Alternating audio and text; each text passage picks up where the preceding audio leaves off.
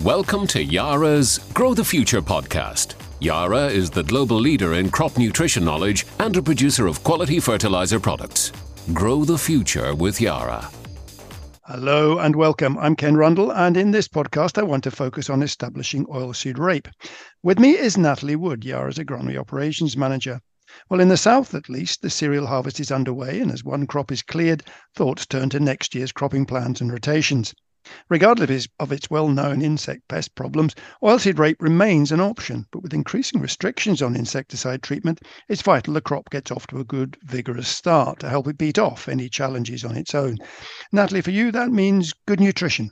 Yeah, we need to get that oilseed off to a good start, as you've mentioned, and certainly we can help the crop along with supplying the key nutrients needed for establishment. Um, you know, everybody knows that this crop has its challenges, and therefore using an NPKS at this early timing can help reduce that risk associated with growing uh, oilseed. Um, you know, this can be in the form of bagged fertilizer, manures, or you know something that's a mixture of the two um, in terms of organic and mineral, uh, such as our organo-mineral fertilizer. Um, from trials looking at establishment, then definitely you can see an increase in establishment levels where the fertilizer has been applied. Um, and if we think of a trial that was a couple of years ago where the fertilizer was applied, there was 92% of the seeds established compared to only 66% where no fertilizer was applied. So, you know, can we afford to lose nearly 30% of what we've drilled due to that lack of nutrition? Um, as well as that, we see that the speed of establishment where the fertilizer has been also increases, which is you know critical when we're talking about that pest pressure being an issue. And uh, you said it very quickly, but it is, it is NPKS you're talking about. The sulfur yes. is still important. Yeah, certainly. Um, you know, sulfur is key nutrient. Um, you know, at any stage in the crop's life, but particularly the NP and the K um, for oilseed establishment are key. Uh, what about patience here? As usual these days, there's been huge variation in rainfall amounts and timings up and down the country. So while we're talking about getting on with a job here, it won't pay to go at the wrong time, will it? Putting it into a dry seedbed is doing no good to anybody. No, no, not at all. I mean, the key thing that's needed for oilseed uh, drilling is moisture.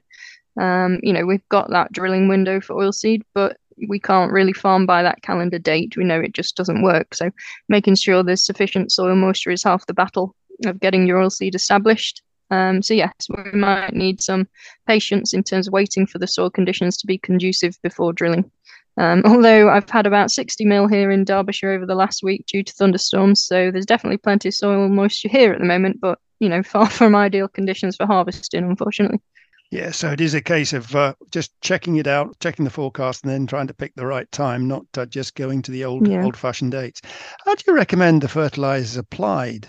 I mean, there seems to be a debate about broadcasting versus placement here.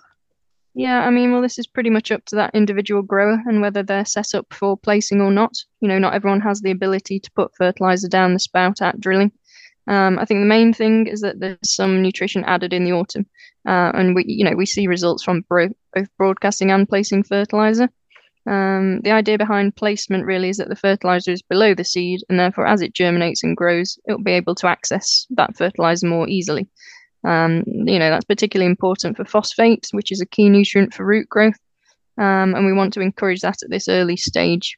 You know, the problem with phosphate is that it's not very mobile in the soil, um, and it barely moves laterally from where it's applied. So unless the seed's lucky enough to be only a few millimeters away, it's unlikely to get the the benefit, and therefore the efficiency of that phosphate is decreased. Um, you know, of course, it, if it's been placed below the seed, it's not an issue because the roots are going to grow down and pick that up quite easily. So overall, placing fertilizer just increases the the nutrient uptake efficiency it's not all about phosphate though. You know, we're placing all those other nutrients as well at the time, so the inc- the efficiency increases for all of those too. You mentioned their autumn uh, applications or top ups. Um, what's the data show on that?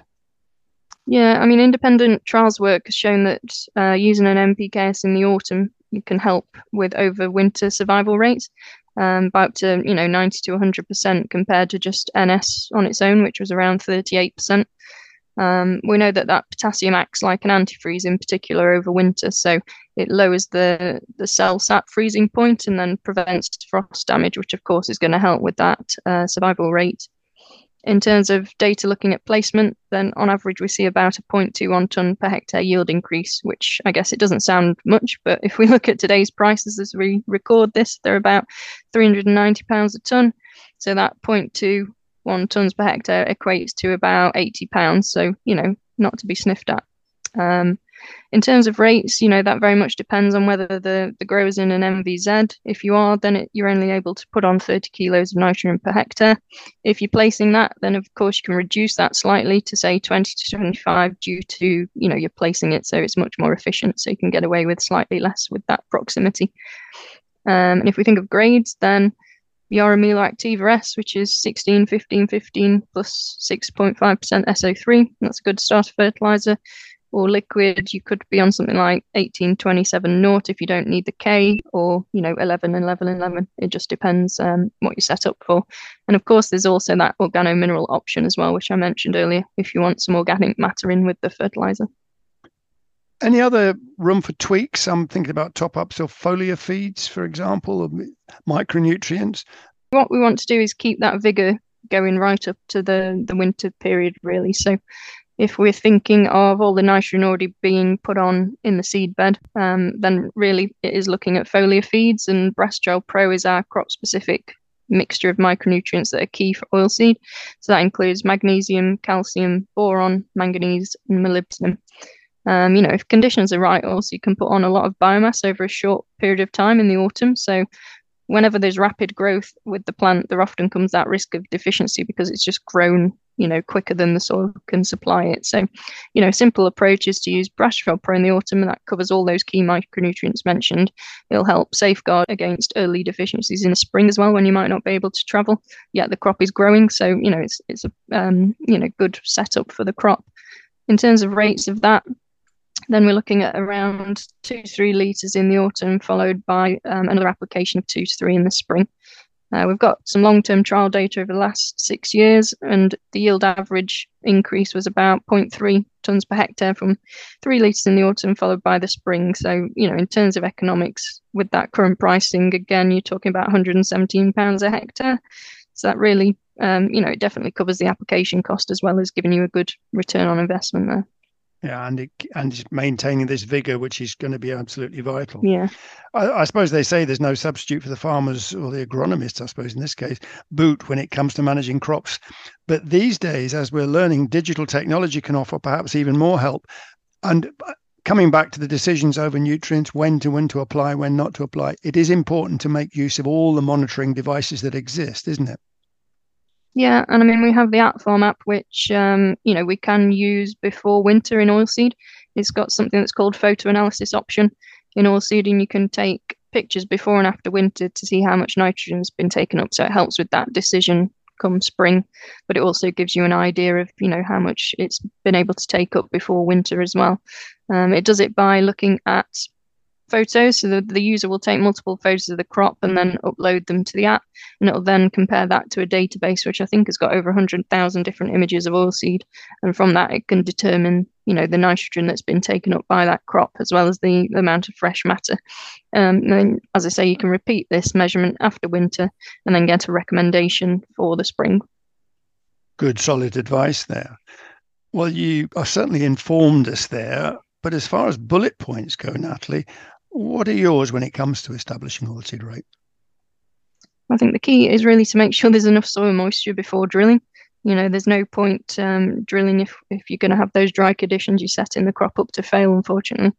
Um, apply nutrition at or as near to drilling as you can to give the crop the, the best chance of establishing, and then maintain the growth by following it up with that application of micronutrients to get the most out of the crop and help it with overwinter survival. And keep a close eye on it. Yes, yes, definitely. Well, Natalie Wood, Yara's Arable Operations Manager, thanks for that. Clear and concise as always. It all seems so simple, doesn't it, until Mother Nature steps in. In the meantime, let's hope more farmers across the country are able to get their harvest in trouble free. I'm Ken Rundle. I'll be back in a couple of weeks' time looking at Yara's investment plans for the UK and global markets. So join me then. Thanks for listening to Yara's Grow the Future podcast. For more information, visit yara.co.uk or yara.ie.